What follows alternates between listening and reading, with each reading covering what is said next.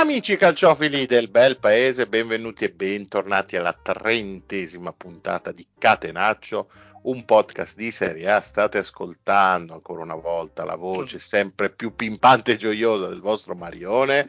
Con me oggi una redazione in formato light, perché insomma la qualità diciamo ce lo ci ha rotto il cazzo e quindi abbiamo tenuto solo eh, insomma le parti più interessanti, abbiamo tagliato i rami secchi e quindi ciao Lupo. Ciao a tutti, buona serata a tutti. Io vorrei salutare tutti i batteristi che fanno viaggi di ritorno sui pulmini. Eh, Rip Alessio, ti abbiamo voluto bene. A proposito di persone che non se la passano bene per niente, ciao Vince. Eh sì, ciao, ciao a tutti, ma passo bene per niente no. Se, senti, ma è vero questa cosa che mh, mm, sei stato citato a giudizio da Wes Anderson? E non posso parlarne, però quando potrò riferirò. Eh, vabbè, ho letto su diversi siti di gossip, insomma. Per che... favore, Mario, per favore, non mettermi in difficoltà. Su, su Dilling- avvocato... Io l'ho letto su Dillinger. Su Dillinger l'ho letto. ha detto il mio avvocato, che è un tifoso romanista accanito, persona con pochi capelli, no, con nessun capello, tra l'altro. che non posso, per il momento non posso parlarne, ma ne parlerò. E eh, quando parlerò io, come dice Lukaku, poi vedremo. L'unico che se la passa bene, grazie insomma alle sue conoscenze nel mondo del betting, eh, che noi non promuoviamo ma eh, assolutamente aberriamo. Ciao Gennaro. Ciao Marione, che noi non promuoviamo ancora. Perché ancora nessuno ci paga per farlo, però insomma siamo aperti a tutte, a tutte le più grandi insomma, compagnie legali. Eh, esatto, la legalità insomma è il marchio di fabbrica di, di, questo podcast, anzi mi dispiace che non ci sia Dario ma lo dico io, quindi stop piracy come, insomma, come da tradizione e ahimè so che tanto ormai adesso in questo momento della puntata non ci starà ascoltando più nessuno perché si sono resi, conti, resi conto che manca insomma il cuore pulsante di Catenaccio ovvero sia Bonsa ma insomma non preoccupatevi questa Lorenzo sera... no The Hammer quando arriva arriva insomma lui è eh. se volete ascoltare Lorenzo lo trovate sicuramente il giovedì insomma su The Homies il podcast sulla NBA mi raccomando seguitelo seguiteci anche su tutti i social Catenaccio quindi Instagram X e Facebook e attenzione perché stanno arrivando delle novità succulente insomma novembre si avvicina e avrete grosse sorprese. Insomma, seguite tutti i nostri account e, e rimanete collegati. Yamme direbbe uno che conosco io. Wow. Uno che ne sa, uno che ne sa. E quindi cominciamo con insomma il ciao mi chiamo più triste della storia. Poi, insomma, siete in tre e, eh sì. e, qui, e, quindi però tre grandi campioni perché insomma abbiamo Gennaro che è insomma, il leader della classifica Lupo che è il terzo classificato e vince insomma nel gruppone che con una vittoria si rifarebbe sotto. E non lo so. Eh, eh, volevo chiedere a Vince se ha il BS anche stasera o se eh può beh, alzare la mano. Ok, ha il BS. Ah, L'ho messo sotto carica tutto il giorno in modo che sia perentorio quando suonerà. Oh, tanta roba. Ma mm, speriamo che non venga coperto da un tuono, insomma, che i temporali eh, di Mantova sono veramente eh, apocalittici, ridondanti.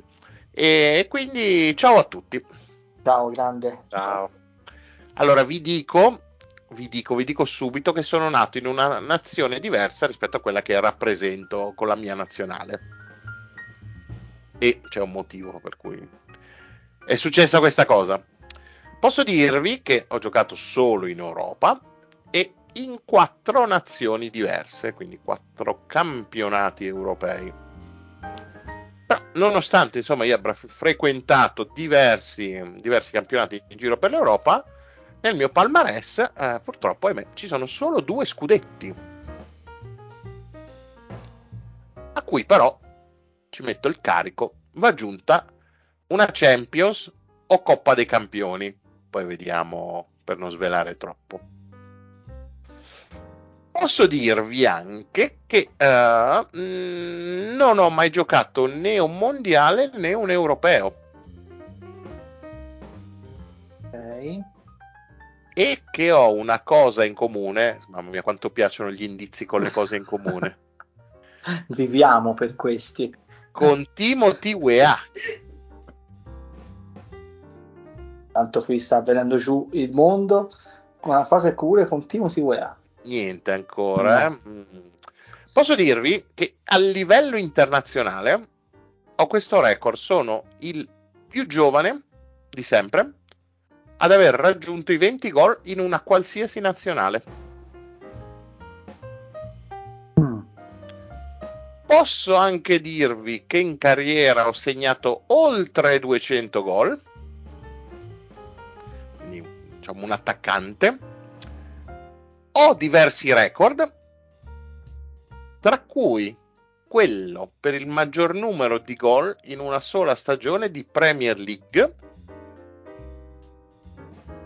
Sono nato nel 2000, l'anno scorso... Oh, lupo?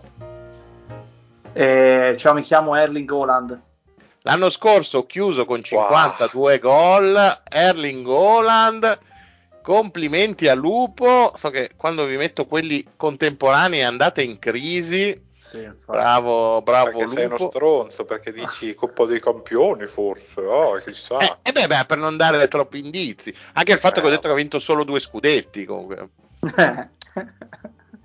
che me li sapete, guarda. Me li, me li sai dire i due scudetti, vince? Secondo me ne ha vinto uno con. Um, dov'è che giocava prima del Borussia? Prima del Borussia a Salisburgo, in Austria, insomma, la più bella città, la più Austria, bella nazione d'Europa. Che, sì, la, città, la, la, nazione di Sinner, esatto. E, um, è, quello, è, quello, dell'anno scorso. È quello dell'anno scorso, a cui va aggiunta ovviamente, ovviamente la Champions. Le quattro nazioni sono appunto Norvegia, Austria, Germania e Inghilterra. È nato in una nazione diversa rispetto alla Norvegia, eh, perché è nato a Leeds. Eh. Esatto, visto che era al seguito di suo padre, e, e qui si ric- riaccomuna con Timothy Weah, perché anche lui è un figlio d'arte. Avrei potuto mettere chiunque, però insomma mi piaceva ricordare insomma, un giocatore juventino, visto questa squadra che sta facendo tremare l'Europa. Mi, mi piaceva dare il giusto premio agli amici bianconeri, poi il resto insomma. È tutto abbastanza facile. Gennaro.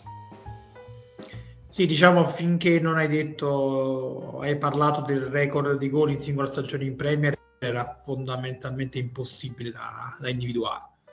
Ah, io Questo... pensavo continuamente a qualcuno dell'ex Jugos- Jugoslavia, magari io di qualche stato. qualche asiatico, perché non è un europeo, boh, non lo so. Non ha mai vinto bravo un... Marione eh, oggi, eh, però, sì, eh? Ci ha proprio gabbato. È un grande. Come so, solo oggi?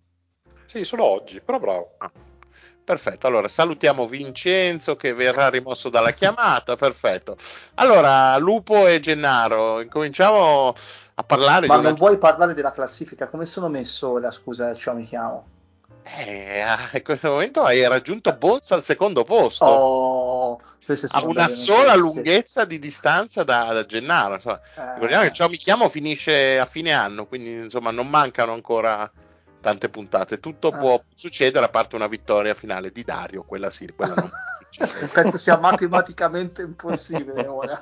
Nonostante non sia né ultimo né penultimo, però con le penalità, insomma, faremo in modo di che ciò non avvenga. Bene, detto questo, entriamo eh, a sprombattuto su questa caldissima giornata di Serie A che sta andando a concludersi in questo momento con eh, Lazio e Fiorentina. E da dove cominciamo? Gennaro, dai, togliamoci il dente il dolore. Il posticipo di domenica sera, Napoli-Milan 2 a 2, eh, Milan due volte in vantaggio con, um, con la doppietta di Giroud, rimontato insomma, dalle reti di Politano e Raspadori nel secondo tempo. Grossi dubbi ecco, sulla, sulla gestione, soprattutto nel secondo tempo Ehm, di Mister Pioli e grossi problemi anche a livello di infermeria per, per, il Milan. Insomma, Pulisic ha lasciato a metà partita però per lui solo una contrattura. Problema grosso in difesa perché uh, Calulu uh, resterà fuori almeno un paio di mesi. Il suo sostituto Pellegrino, anche lui eh, si è fratturato il piede, ne avrà quantomeno per un mese e mezzo. E la coperta inizia a essere un po' corta, ma quello che forse eh, un po' preoccupa in questo momento l'atteggiamento della squadra che manca un po' eh, del fuoco che l'aveva portato a risultati eccelsi, manca un po' quella scintilla, ne abbiamo parlato diverse volte in diversi gruppi, Gennaro. Sì, l'atteggiamento della squadra preoccupa, forse quello dell'allenatore ancora di più. E diciamo che da ieri sera il messaggio che ho scritto più volte eh, su WhatsApp è il seguente, aperte virgolette, questo ha davvero tolto Giroud e Leao, chiuse virgolette. Perché ieri, onestamente, quando a un quarto d'ora dalla fine, con la partita ancora in bilico il Napoli che sembrava aver uh, comunque consumato tante energie per, per la rimonta. Eh, vedere uscire Leao e Giroud è stato un qualcosa di, di, traumatico come lo è stato peraltro per gli stessi due giocatori quando hanno visto eh, il, la tabella luminosa. E a prescindere da questo, riavvolgendo il nastro, il Milan non ha vinto una partita nel primo tempo, paradossalmente chiuso sullo 0-2, ma soltanto sullo 0-2 eh, perché la sorte ti aveva un po' aiutato, la mezza papera forse anche intera di Merez sul primo gol, eh, il pareggio sbagliato da ottima posizione da, da Politano. Eh, poco prima dello 0-2, in quel momento, l'ultimo quarto del, del, primo tempo, davvero il Napoli era in balia del, del Milan e, e, c'era materiale per fare almeno il terzo gol, se non, in, se non anche il quarto in quel momento avresti dovuto ammazzare la partita quando hai un avversario eh, che barcolla sul ring lo devi mandare KO perché altrimenti rischi sempre. Eh, poi Politano si è inventato una magia Raspadoni una, un'ottima posizione un'ottima punizione eh, su incertezza di, di Magic Mike Mike Maniene quindi alla fine ci ritroviamo sostanzialmente con uh, due punti in meno, eh, probabilmente eh, sono i due punti arrivati a Genova in maniera diciamo rocambolesca e quindi da quel punto di vista siamo un po' pari e patta, però peccato perché eh, a 24 punti a meno uno dall'Inter e ancora in vantaggio sulla Juve eh, sarebbero stati gli scenari leggermente, leggermente diversi. Eh, la lista degli infortunati è lunga, eh, come detto Calulo e Pellegrino ne avranno almeno fino alla fine dell'anno, dell'anno solare 2023.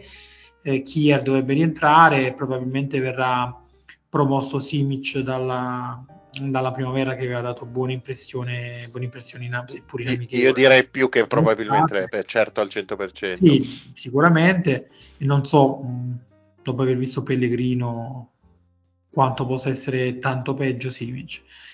E la coperta è corta proprio nel momento in cui eh, Champions a parte inizia la parte di calendario più semplice.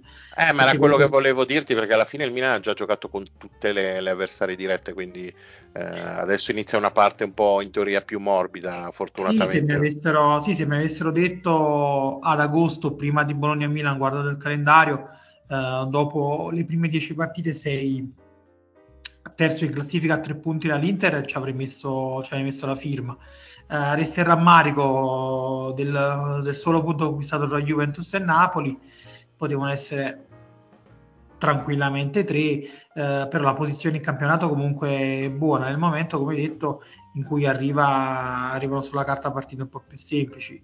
Uh, mentre invece ad esempio l'Inter adesso nel prossimo mese ha quattro trasferte a Bergamo, a Torino contro la Juve, a Napoli e a Roma contro la Lazio. Che 12 sono, punti. Sa, oltre ad essere 12 punti, se non 13, eh, sono, eh, saranno sicuramente un banco di prova. Poi l'Inter di quest'anno è molto molto forte, lo stiamo vedendo, però saranno un banco di prova. Quindi è il momento in cui eh, dovresti cercare di mettere un po' di, di fiato addosso. E vedremo, vedremo queste tre partite che arrivano a stretto giro, Udinese e Lecce in campionato e poi c'è l'ultima spiaggia col Paris Saint Germain eh, a San Siro in Champions. Vedremo, vedremo un pochettino. Più che l'atteggiamento dei giocatori, ripeto a me, quello del, de, dell'allenatore che non sta piacendo. Molti miei, non so se anche tu Mariore poi mi dirai, molti miei amici milanisti eh, parlano anche dei cambi di, di Milan-Juventus.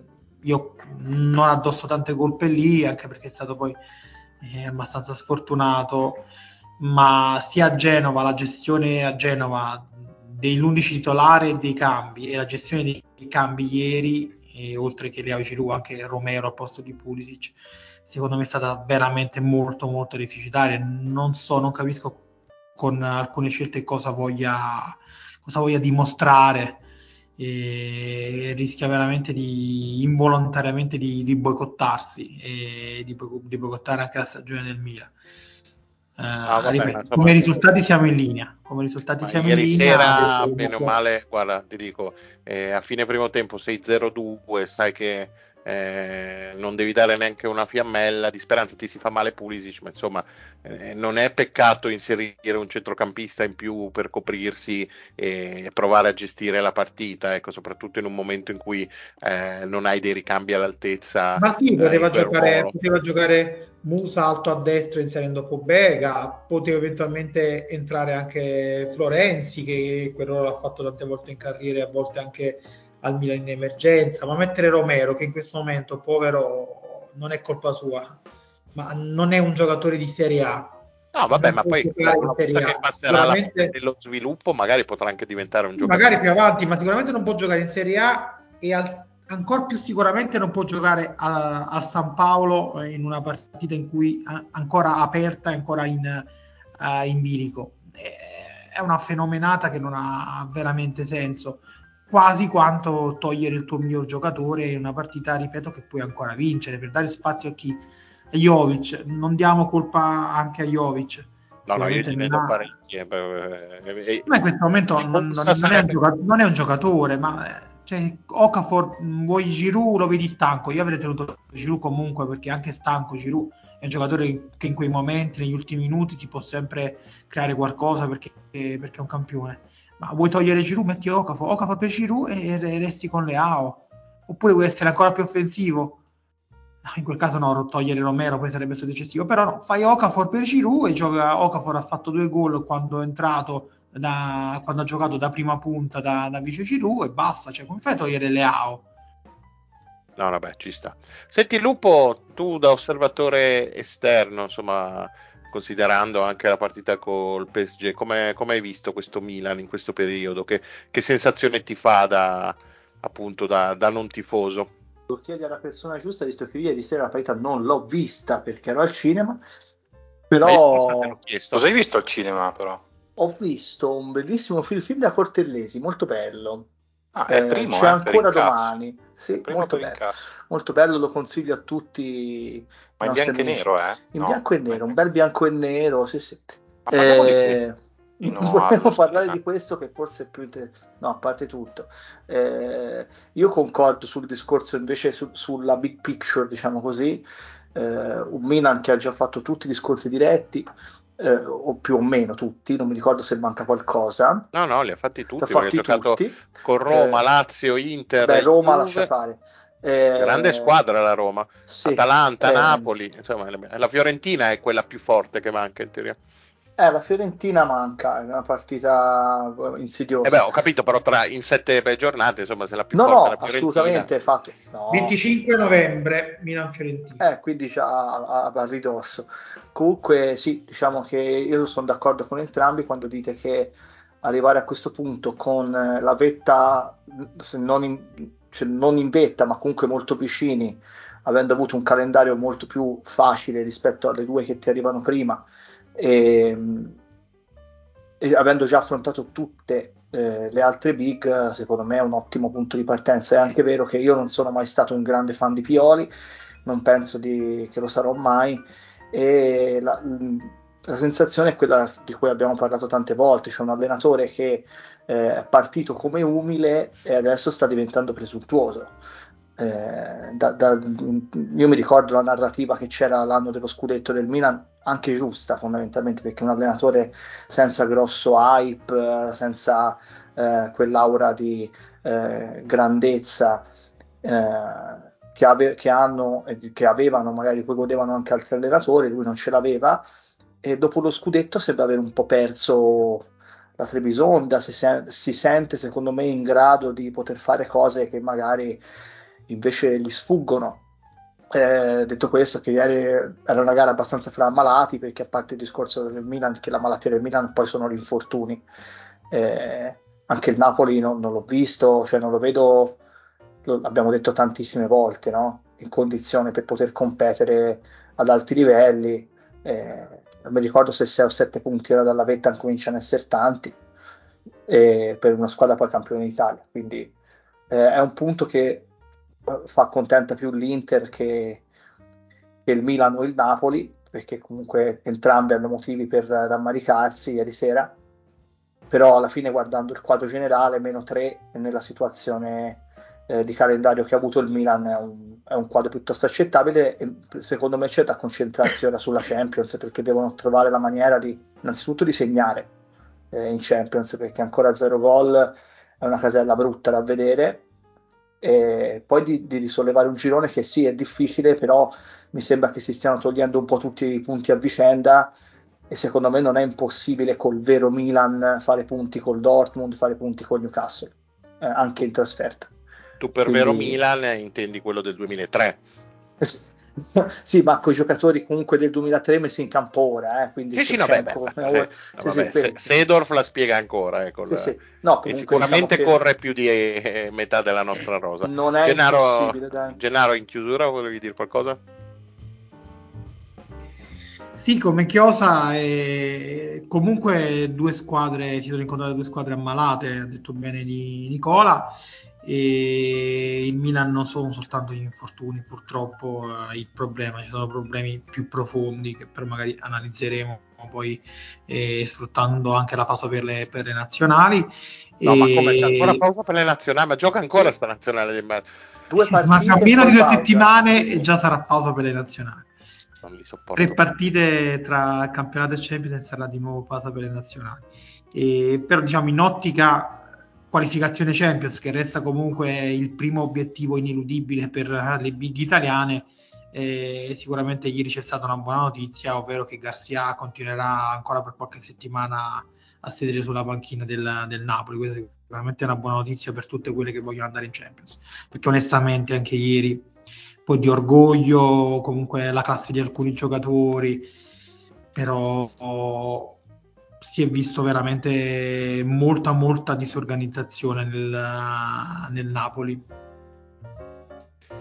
Va bene, dai, chiudiamo la parentesi Milan. So che Vincenzo freme dalla voglia di, di parlarci invece de, della squadra che formichina zitta zitta, brutta brutta e si sta arrampicando. Ah, ah, no. no, no, ho detto brutta brutta, non orribile orribile. E, e quindi ti chiedo un parere sull'anti-Inter ormai acclamata del campionato, questa Juve che di riffa o di raffa, di cortomuso, di deviazioni e, e, di una difesa tornata super solida, anche perché insomma quando ti concedono di prendere letteralmente a pugni gli avversari è più facile.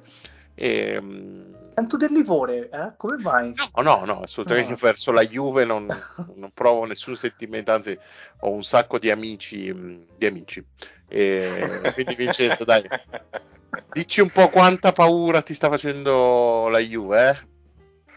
Ma eh, paura, ti dico, io come da power ranking che avevamo fatto credevo sin dall'inizio che la Juve comunque se non fosse arrivata la seconda comunque terza comoda ci può arrivare in questo campionato eh, per il semplice motivo che ad esempio prima parlavamo del Milan no? del fatto che adesso ha un calendario in discesa rispetto alle prime giornate però è vero pure che il Milan in questo periodo dovrà ehm, cercare di, di, di, qualificarsi in Champions cosa che io sconsiglierei peraltro a voi amici milanisti perché se c'è un modo per contendere per lo scudetto per il Milan quest'anno mi sa che è quello di non fare le coppe ma mi sa che almeno l'Europa League la farete, quindi no.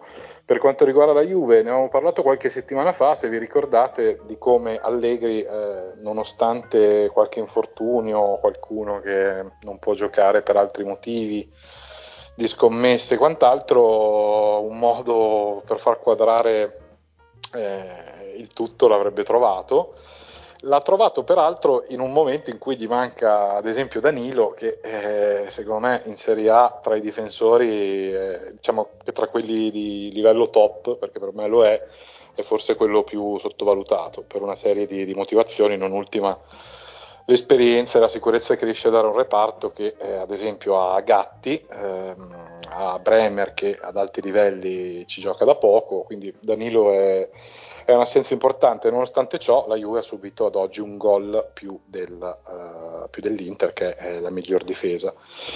E, uh, la Juve nel momento in cui trova una squadra come il Verona, uh, cioè una squadra che eh, prova in, almeno in alcune fasi della partita ad andare uomo contro uomo ha troppa qualità per non vincere. Poi a volte vince al 96esimo, come con il Verona, a volte riesce a mettere la partita sui binari giusti già nel primo tempo e difficilmente poi prende gol.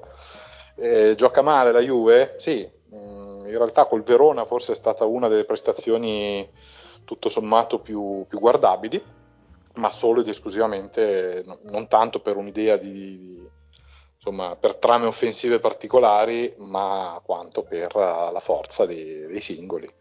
Eh, il calcio d'Allegri sì, sembra uscito da, dagli anni 90, è verissimo, però è vero pure che con questa qualità e non avendo le coppe, nella Serie A di oggi, secondo me, a parte l'Inter, eh, non ci sono altre squadre superiori alla Juve, se come sembra Allegri... Eh, perché mh, mm, il mio dubbio della Juve, sulla Juve quest'anno era quello della, diciamo, dell'autorità che ancora Allegri potesse avere nell'ambiente, quindi con l'arrivo di Giuntoli dopo la stagione scorsa, che comunque per uh, lunghi periodi è stata molto deludente, eh, quello era il mio unico dubbio. Se Allegri torna al centro del, dell'universo Juve e come, come, pare, insomma, come pare essere in questo momento, quindi può permettersi anche di fare qualcosa di più dell'allenatore, eh, non dico il manager all'inglese, però mi sembra che davvero di là de, del rapporto congiunto di che qualcuno dice non essere idilliaco, però se Allegri comanda la Juve, la Juve sicuramente arriva tra le prime quattro, secondo me al 90% arriva tra le prime due. Ecco.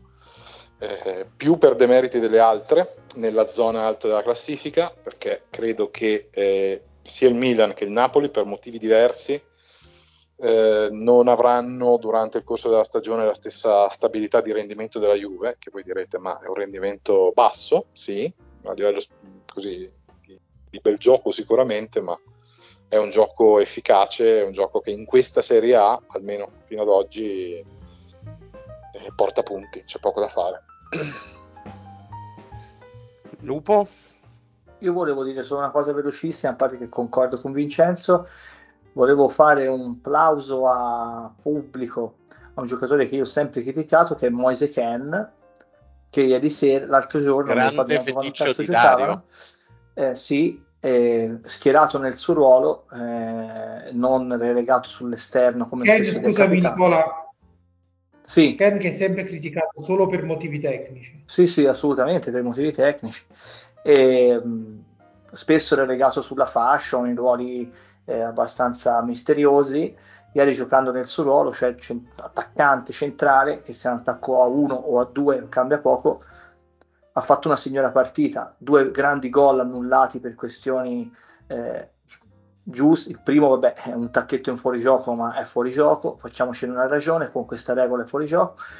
Il secondo, secondo me, era più facile fischiarlo a velocità reale piuttosto che andandolo a vedere al VAR come infrazione quindi capisco anche la frustrazione poi nel vederselo annullare. Ha fatto secondo me il primo bello, gran bel gol, ma a me è piaciuto molto di più il secondo, quel partito da dietro con grande potenza, una testata nell'angolino. Ha, ha giocato veramente una gran partita, si meritava i gol, eh, purtroppo tolti. Eh, dopo per lui tolti, non purtroppo in generale, perché eh, per me dovevano togliere anche quello di Cambiaso, anche senza motivo, ma lo dovevano togliere. Sono e, d'accordo eh, però insomma un plauso e un, um, insomma, una, un, una, scusa generale a Moise Kemp perché l'ho criticato diverse volte ma se gioca così è difficile toglierlo da lì.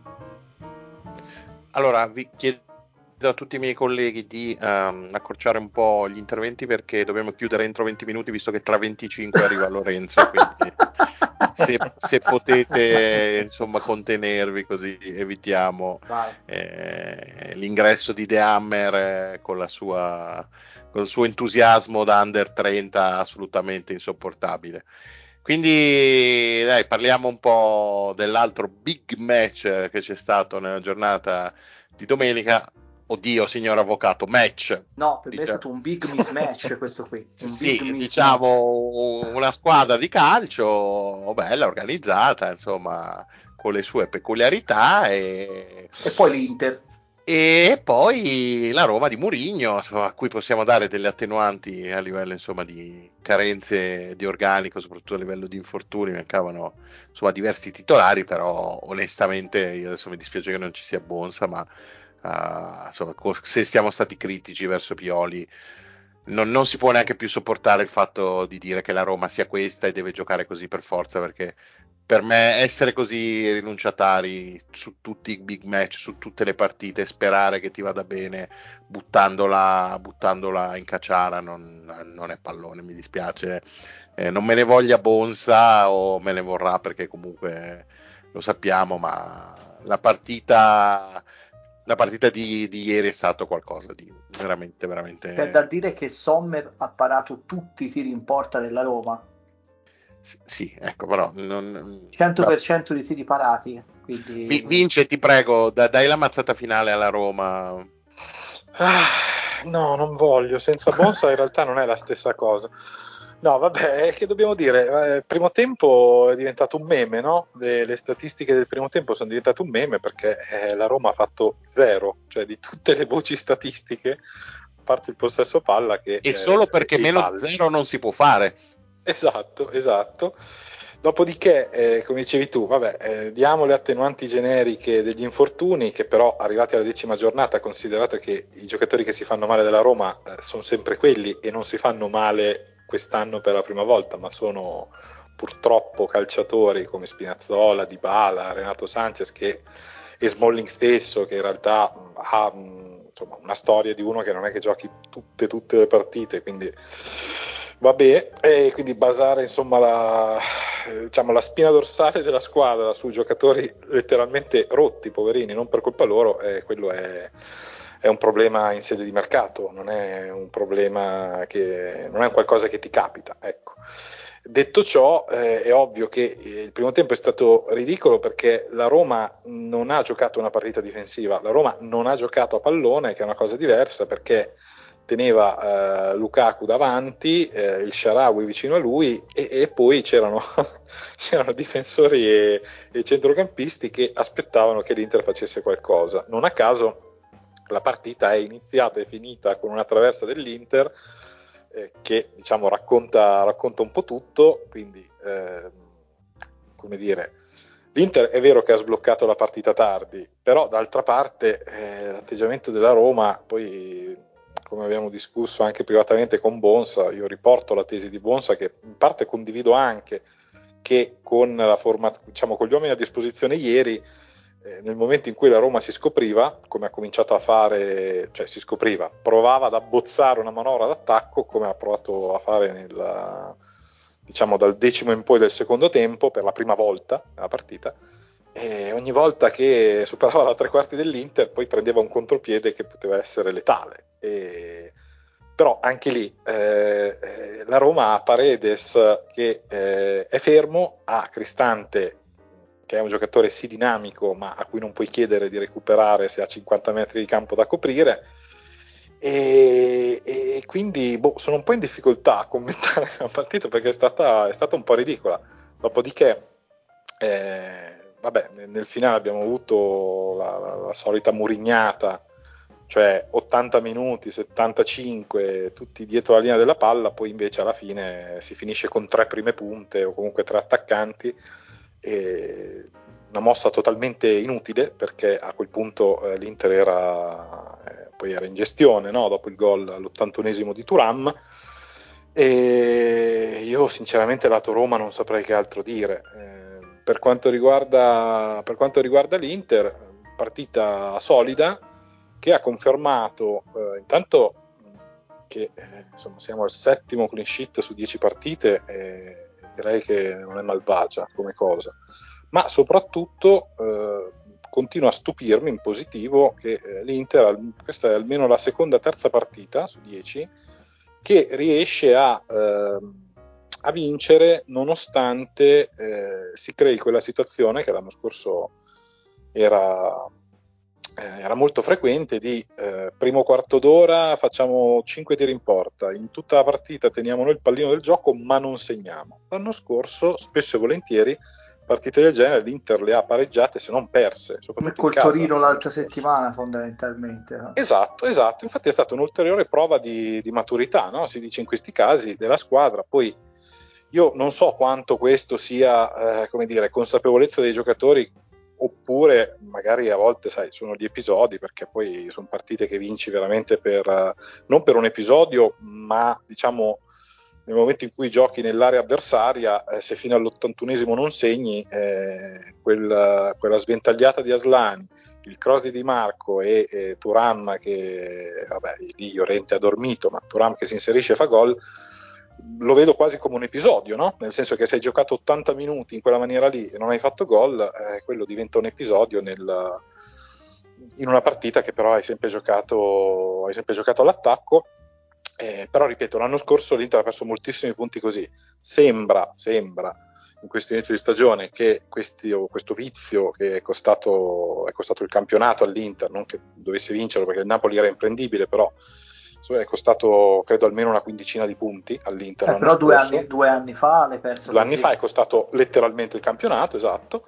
E, mh, mm, sembra insomma, per il momento che... Eh, che sia stato in qualche modo perlomeno attenuato, perché poi c'è Sassuolo, c'è, c'è il Sassuolo e c'è il Bologna in casa, però è vero pure che insomma, non si possono vincere tutte le partite, soprattutto non puoi non prendere mai gol.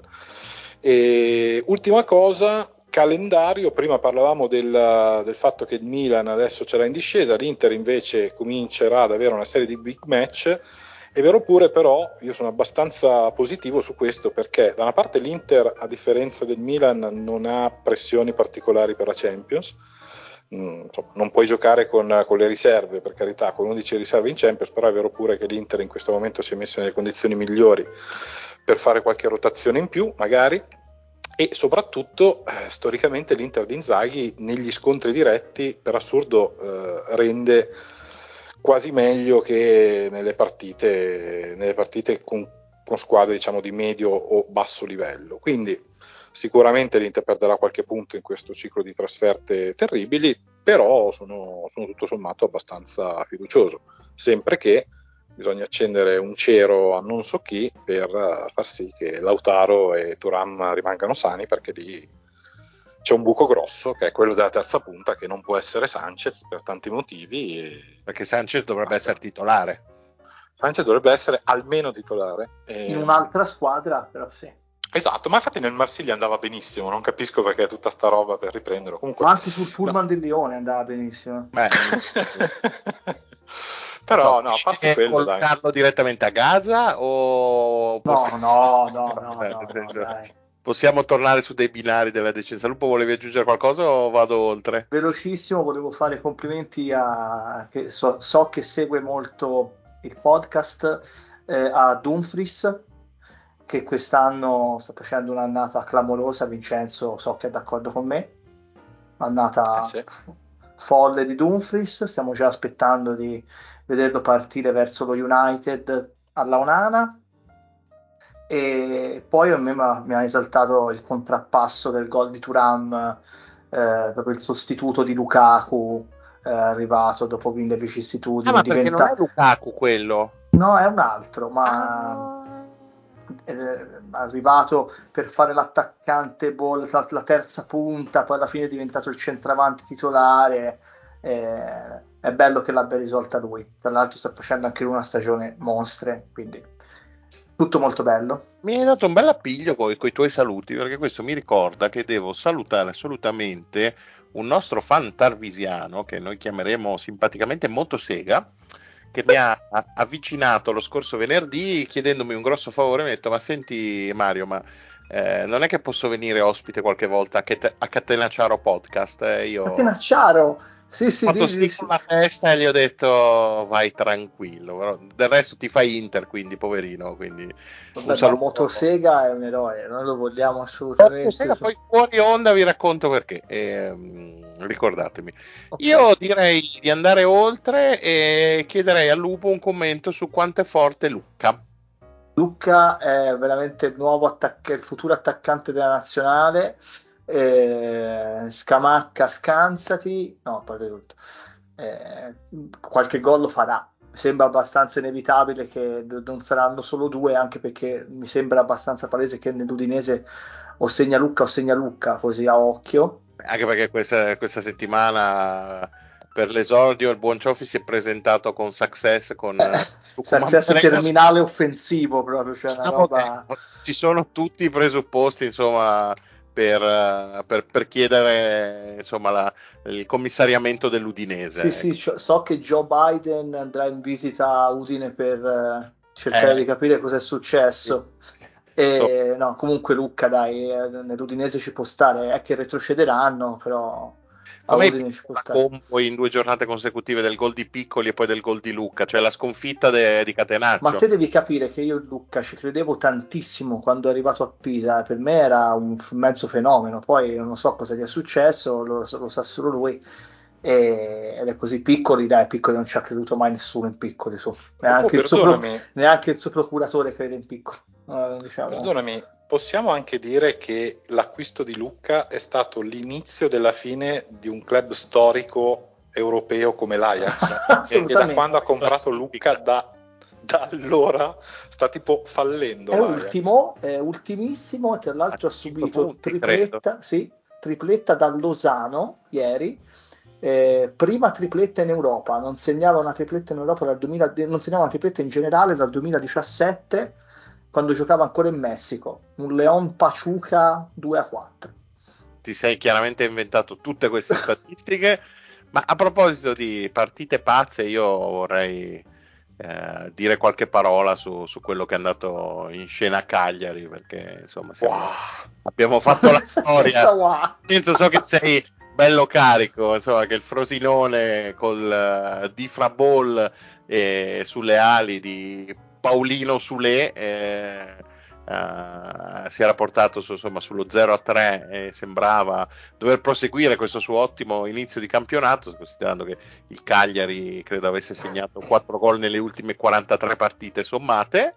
E se non che al settantesimo poi succede la magia, il caro è vecchio adagio che la gente vuole solo il gol, basta insomma mettere dei giocatori vagamente di, di pallone, tipo Pavoletti, che insomma eh, se sano ancora qualcosina può dare, incredibile rimonta del Cagliari che insomma, permette a quel galantuomo di Ranieri di salvare la panchina. Vince, tu che sei uno dei più grossi estimatori de- del calcio di Di Francesco. Allora, io voglio difendere Di Francesco proprio oggi che eh, insomma viene attaccato ah, perché hanno tirato fuori oggi. Esatto, facile attaccarlo oggi, hanno tirato fuori tutta la, la famosa partita che cos'era, allenava la Roma, no? Quando anche lì vinceva 3-0 ha perso 4-3 credo col no, Genoa. Allenava a Lecce, no? no? Milan, ah, no. Milan Lecce 4-3? No, cos'era? Non ricordo, ho visto un po' di, di meme perché viene sempre preso per il culo sto disgraziato. Certo. No, però seriamente, cioè... Lecce Milan 3-4. Eh, Lecce Milan 3-4. Ah, ok, ok. Boateng, e, no? Sì, sì, quello lì. E, però, ragazzi, noi dobbiamo considerare che il Frosinone ha uh, questa cozzaglia di giocatori, ha fatto mercato nell'ultima settimana, non so se vi ricordate, quando ogni giorno arrivava Ibrahimovic eh, e poi una serie di que- quello uh, del Real Madrid preso. Sembra una redazione che conosco io in questi giorni. Cioè, ah, esatto, c'era un fermento incredibile, esattamente, esatto.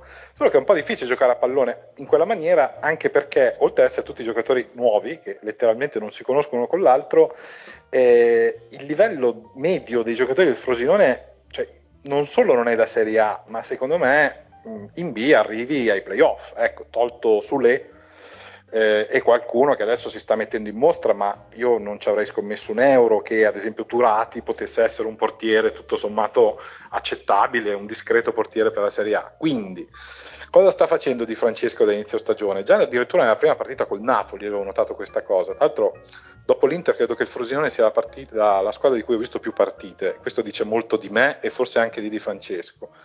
E il, anche sì, può darsi. Ehm, il Frosinone, eh, finché gli regge la pompa, cioè circa 60 minuti, quando va bene 70, gioca chiaramente sovraritmo, è una squadra molto propositiva, il 4-3-3 di Di Francesco lo conosciamo, e più o meno ha messo in difficoltà tutte le squadre che ha incontrato, che siano grandi, che siano piccole, chi più chi meno, insomma è riuscito a mettere in difficoltà.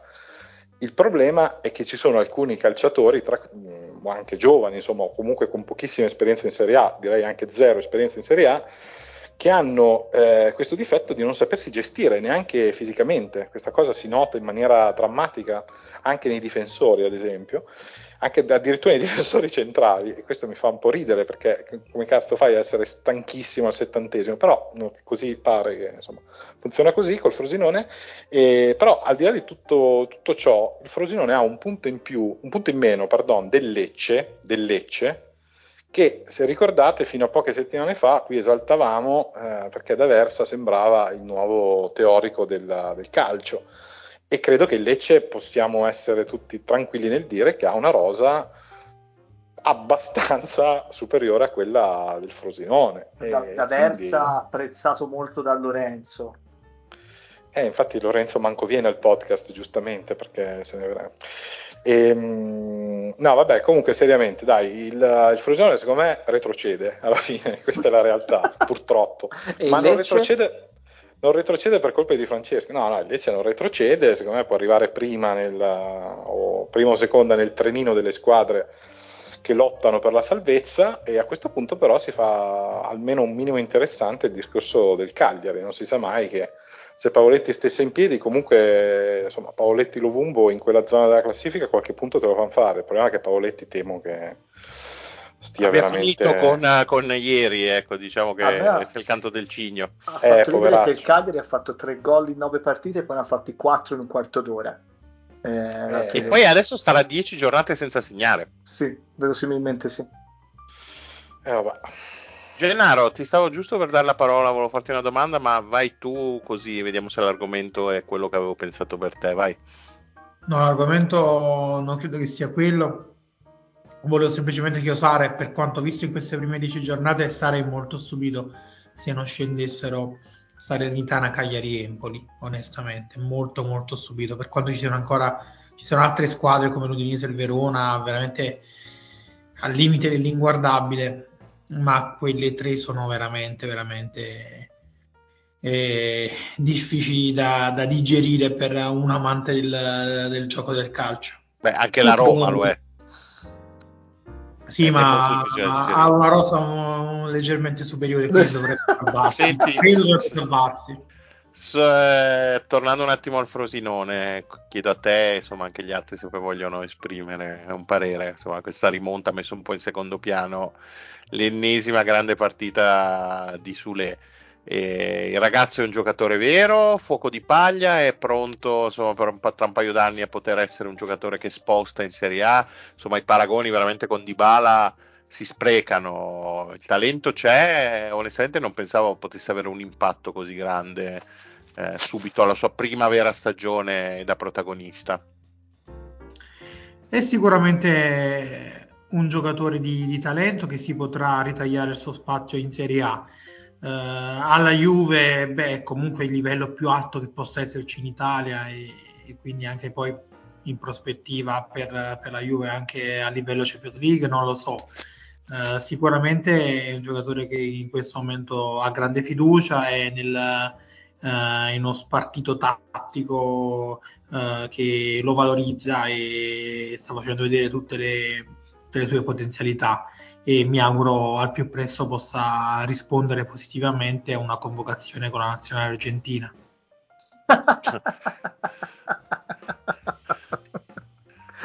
Plot twist.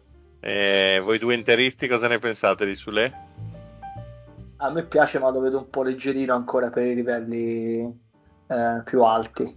Frosinone fa la differenza, però eh, prima di, di, passare ai top team forse ci vuole un passaggio intermedio per capire. Eh, ma non è che questo magari in estate arriva, che ne so, ti dico, il, faccio un nome, il Brighton di turno con 35 eh, vabbè, milioni e tra tre anni lo stiamo rimpiangendo alla Salah, una cosa ma del non genere. Pe- non penso, dai. Poi ci sta tutto, io non ce lo vedo però.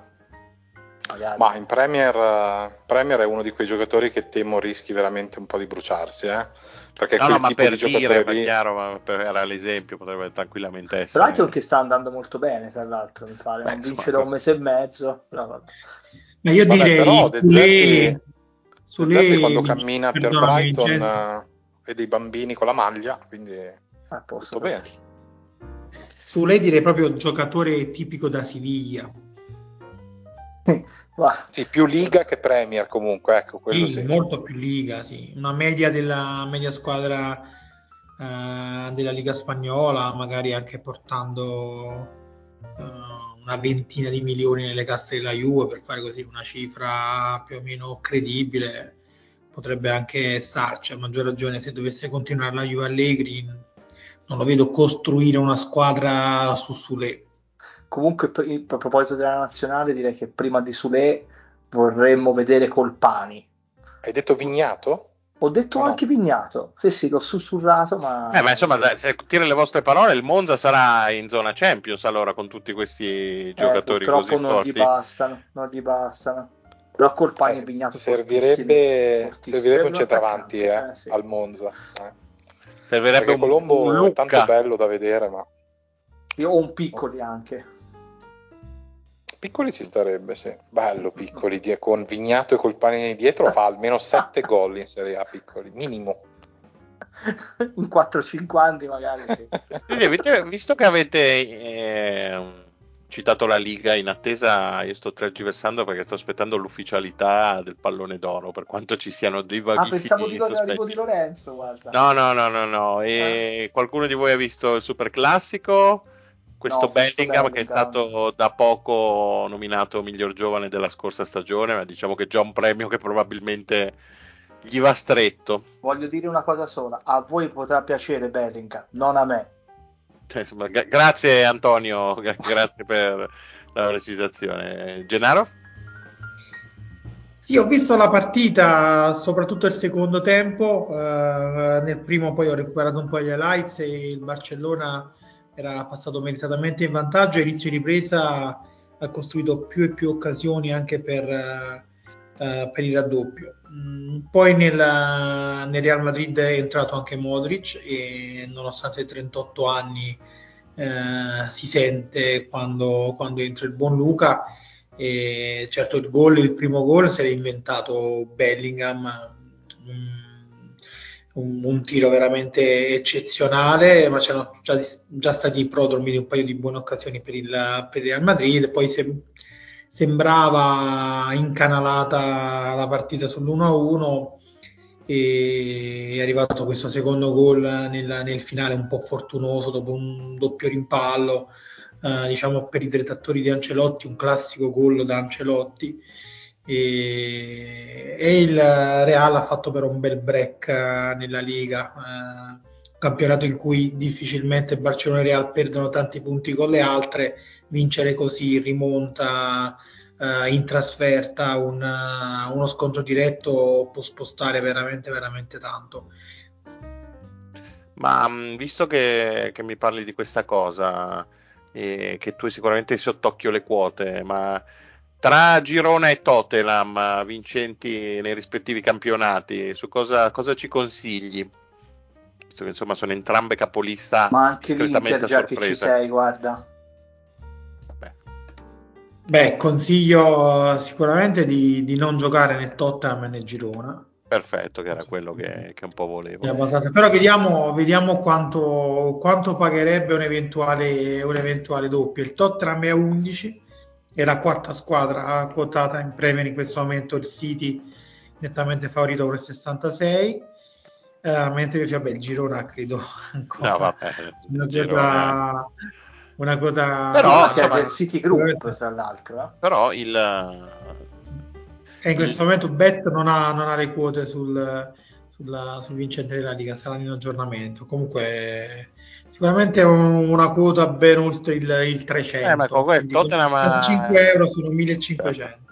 Tottenham non è una squadra che potrebbe, potrebbe, anche fare il colpaccio, anche se mi immagino più un campionato stile Arsenal l'anno scorso e poi alla fine eh, un City che ingloba tutto con, con, il rush finale. Però insomma è una bella soddisfazione vedere una squadra che eh, insomma ha tanto, tanto sapore d'Italia, sono un vicario sugli scudi, sono contento che si stia confermando anche ad altissimi livelli, un Udoge che insomma sta giocando un'ottima stagione, quindi, um, quindi bene, un Son che secondo in classifica marcatori, qualcuno l'aveva detto, a inizio anno un grande, un grande insomma, conduttore di podcast uh, famoso in tutto il mondo, aveva detto che senza Kane questo, questo Son sarebbe tornato un'incredibile macchina da gol, ma insomma non tutti hanno... E poi c'è il, il Sule del del 2021. Quindi Kuluseschi, un altro giocatore che alla Juventus di Allegri sembrava eh, un giocatore inguardabile e poi eh,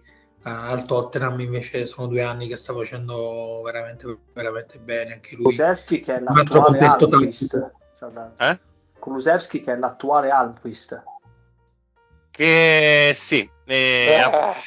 E a proposito di Alquist, mi dai un grandissimo assist perché è arrivata la notizia, eh, pallone d'oro 2023, senza grosse sorprese. Eh, Alquist. Mi permetto anche di dissentire, no, però il mancino è simile, Leo Messi, insomma, eh, il, tit- il, titolo di campione del mondo ha pagato rispetto, insomma, alle stagioni di Holland e Mbappé, che sicuramente... Vabbè. se non fosse stato per Colomwani eh, il premio sarebbe andato probabilmente a Parigi, ma insomma, eh, giusto o non giusto, dai, datemi un commentino, io queste cose... Giusto perché Holland eh, semifinale e finale sparito. Non ha fatto il mostro. Se avesse eh, fatto capito, il mostro, secondo me 52 gol alla prima stagione. Sì, però non ha, no, fa- no, non beh, ha fatto il mondiale. Vincere però... se li dividerà con Bappé da qui, da qui Beh, diciamo a... che anche quello con, con, la maglia numero 5 a Madrid sembra poter sì, dire per quanto cioè, cioè, questo è interessante capire Bellingham a livello proprio realizzativo al di là del giocatore che è che è un giocatore sublime molto giovane eccetera. Però a livello realizzativo secondo voi è possibile che Bellingham cioè, faccia una stagione in cui segna un gol a partita? Eh, cioè, mh, mm, boh, non lo so eh, non lo so. È, è fortissimo, eh? cioè, non sto dicendo adesso probabilmente, ecco, probabilmente sì, sarà anche l'anno magico, poi magari eh, quest'anno, quest'anno anche la necessità di segnare tanto visto che manca il eh goleador esatto, e magari l'anno prossimo giocando con un certo tipo di giocatore che eh, tende a, a segnare ed è sappiamo tutti che Mbappé è promesso sposo, probabilmente potrà giocare in una maniera diversa e forse diventare ancora più devastante. Ma eh, voglio dire, ma i, i, gol non fanno un calciatore. Eh, immagino magari un pallone d'oro alla Zidane, ecco, con no, la Kakà è decisivo. Eh, ma lì devi fare qualcosa, Mario, con la nazionale. No, no, eh. Eh vabbè, comunque la nazionale ce l'ha forte, non, non è sì, Holland, certo, certo. è Holland da quel punto certo, di vista. Certo. Quindi, però quindi dico, Bellingham a differenza degli altri due, secondo me, eh, facendo per il ruolo meno gol per vincere dei palloni d'oro in quest'epoca qua di, con questi due mostri dovrà fare il grande risultato con la nazionale. Gli altri due invece diciamo che sono autosufficienti, al netto del fatto che Mbappé ha già vinto un mondiale e un altro è arrivato in finale, quindi comunque... Segnando tre gol, tra parentesi. Esatto. Però esatto. secondo me... Tanto ce lo dimentichiamo. Ecco, I due esatto. mostri, Mbappé e Holland, non sono i due mostri Messi-Ronaldo, eh. cioè secondo me non cannibalizzeranno in questa maniera la classifica del pallone d'oro per i prossimi 15 anni ma eh, secondo me sono pronto a, smentire, a, essere smentito fra 15 anni. Cioè, ma tu Però hai deciso che vuoi essere veramente il Cassano di questo sì? podcast? No, secondo me diciamo che se, se Messi e Ronaldo non, non, lasciavano, non, lasciavano, proprio le, le, le, le, non lasciavano proprio più spazio a, a nessuno, e, ne, e, per nessuno intendo né Xavi né Iniesta né altri giocatori. Eh, giocatori clamorosi che l'avrebbero potuto vincere Lewandowski banalmente tre eh, anni fa Mbappé e, e Holland, se non fo- Mbappé eh, forse qual- qualche annata già abbiamo visto che comunque può fare qualche passaggio a vuoto di, di settimane. Holland ha il discorso nazionale che non lo aiuta, secondo me ci potrebbe essere più spazio per altri alla Bellingham, per l'appunto per inserirsi o alla, non so, faccio una sparata alla Musiala, a questa gente qui, giocatori che trovano l'annata clamorosa. Alla, colpa, alla Vignato, eh, che trovano l'annata clamorosa e possono. Scusa, inserirsi. Antonio, ti, ti, fermo un attimo perché c'è raggiunto il nostro Lele Adani. Ciao Lore. Buonasera a tutti, io sono rimasto nelle retrovie perché dopo le cazziate nelle puntate precedenti da parte Bravo. del presentatore sono Bravo. stato buono e silente ad ascoltare la, la Catenaccio TV. Vuoi dire qualcosa sul pallone d'oro di Messi? La tua ultima occasione per parlare? Perché Assolutamente no. Schedinaccio. Perfetto. Quindi... Scusami Mario, ti devo rubare però 10 secondi mm. per dire che anche stasera El Tati ha giocato titolare, no? Mm. E non ha giocato male Castellanos, però non ha segnato. La Lazio ha vinto con un gol di immobile che è entrato e ha segnato il rigore. Ora, noi continuiamo a sostenere il Tati, questo podcast è stato il primo in Italia a schierarsi apertamente da, per il Tati Castellanos, però, virgola, cazzo, dovrebbe segnare ogni tanto. Basta. Ah, non mettere però virgola perché sennò Lupo ti cassa la frase. Sì, sì, sì, sì cancello tutto perché la leggibilità, la leggibilità non è corretta. Eh, esatto, esatto. Comunque noto una doppietta di Scamacca ancora, eh, quindi... Eh, sì. Bene, bene, bene. Non è, non, è, non è, piccoli, no. ma stanno eh. forte. Tra l'altro, la, la corsa per il capocannoniere che... che... Può parlare di doppiette, Lorenzo. Cioè... Va bene. Ecco. Non raccoglie, non raccoglie. No, non no, raccoglie, ho, glissato. Ragazzi, andiamo, andiamo, con lo schedinaccio, dai, che è meglio, che, è meglio, che ormai eh, abbiamo detto tutto il dicibile. Ho questa settimana la mia redazione betting, che è stata accusata ingiustamente su tutti i siti di aver fatto delle pasticcionate, ma insomma abbiamo già eh, mandato le diffide ufficiali per tramite dello studio notarile Lucarini. E, quindi ha, ha, scelto 5 partite che si giocano tutte di sabato, mi confermate? Tutte nella stessa giornata. Sì, sì, sì, sì, sì. E quindi eh, facciamo la solita estrazione per, vediamo, per vedere chi inizia. Esco dal mio cappello. Allora, Corrado Vincenzo. Eh, pazzesco, pazzesco. ma sono, sono, fortunatissimo quando estrai, bravo. Allora, cominciamo dalla Premier, Newcastle Arsenal. Qui, vabbè, vado dritto. Purtroppo non sarà l'anno dell'Arsenal, neanche quest'anno. E Newcastle uh, Fort, mi piace, Newcastle mi piace. È la prima squadra a proprietà del Golfo che, che apprezzo eh, per come fa mercato. Io credo che possa vincere 2-1 con l'Arsenal. Lore. Eh, 2-0 Newcastle. Gennaro. 1-2. Lupo? 2 a 2. Mm, io. Allora, vince il Newcastle, che in casa è molto forte. E dico 3 a 1. Vai. E dopo aver detto questo ci spostiamo in Germania perché abbiamo Borussia Dortmund, Bayern Monaco, big big match. Vince 1-2. Ah, ah, ah, ah, ah. Allora 2 a 2. Anzi no, correggo, uh, 1 a 0 Borussia. Gennaro? Der Klassiker. Direi 1-2. Lupo. 1-3. Mm.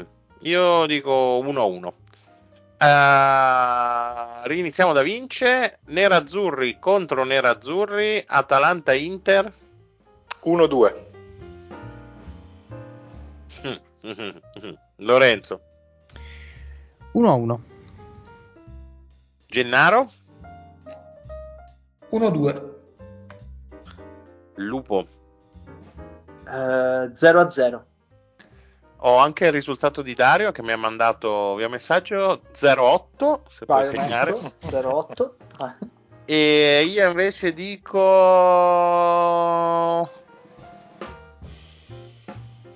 02. Oh, si vola dall'altra parte dell'oceano, finale di Sudamericana, giusto? No, di Libertadores. Mm, no. Libertadores. Marione. Dai. Sempre ah, beh, sì, certo. Eh, vabbè, scusate, sono, sono, sono, assolutamente rimbambito. È che, è che, avendo già letto il risultato, so già com'è finita, no? Perché l'ho letto ah. sul sito.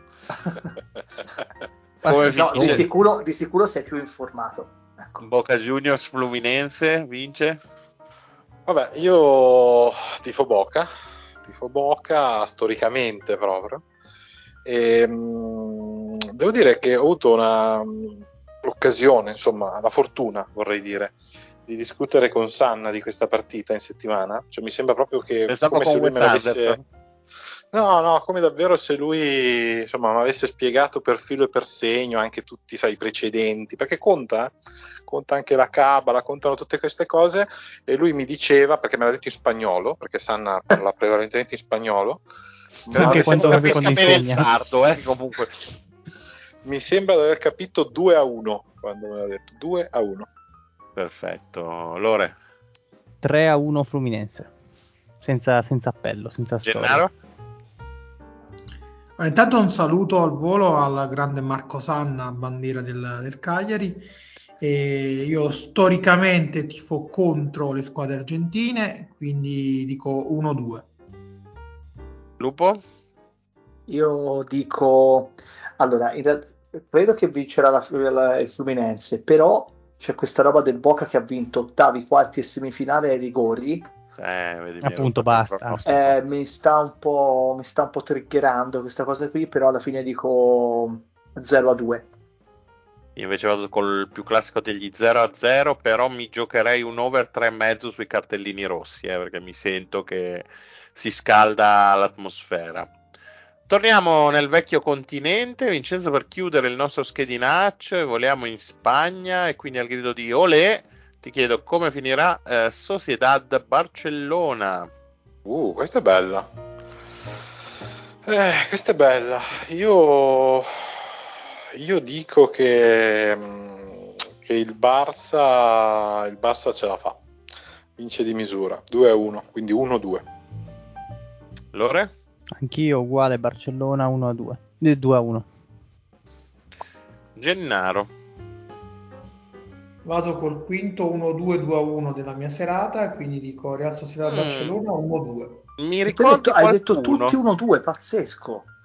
Clamoroso. Mi ricordi qualcuno? Ma si può fare? Perché non so. eh, dobbiamo vedere il regolamento. So, è brutto quando usano eh, le tue magie contro di te. Allora, c'è una, c'è una persona che si chiama Fabio Nepi che, che salutiamo. Tutti, che salutiamo chiaramente, mette tutti uno a uno da 5 settimane. E come sta andando? Una Ma merda. merda. Io credo che tipo sono cinque settimane che abbia tipo un malore, stia cercando di chiamare aiuto e riesce a schiacciare solo l'uno. Sì, sì, no, no, binario, io, ma, no, si esprime in binario. No, esatto. Gli mando, gli mando il, lo schedinaccio sul gruppo WhatsApp e io gli chiedo Fabio. C'è qualche parente di Fabio all'ascolto? Può rassicurarci sulla sua salute? io, perché sono un po' preoccupato. No, però io invece gli mando tutti i messaggi con scritto Fabio tutti uno a uno e lui sì, tutti uno a uno. E poi eh, volevo salutare anche Massimo Pescini che su no, Facebook ha messo, ha messo il, sullo schedinaccio i 5 risultati su 5 commenti diversi l'altra settimana. Non lui proprio viene invece bravo, a farci bravo, sapere bravo. che sta bene. Ma no, ma perché genera più commenti. Genera interazione, no, capito? Engagement. Eh. engagement. Anzi, se potete, fatelo su 10 commenti, un risultato eh, lupo è Anzi, contento. Arriviamo anche a 15, dai che ce la facciamo. Io dico che vince il Barcellona 1 a 3 e con questa andiamo in chiusura. Eh, ma, ma io però, non, non so me ne frega posso dirlo. Non mi interessa, vabbè dai dillo lo stesso. Guarda, mi hai fatto incazzare e dico 3 a 2 Real Sociedad. Bene, e, e, con questo dico, vi ricordo di seguirci sui social perché le grosse novità stanno arrivando. Se siete amanti di Bonsa, peggio per voi. Vabbè, oh, però ci sono già, lo possiamo anche dire il nome dei social, eh? No, no, non direi. Pa. Mm.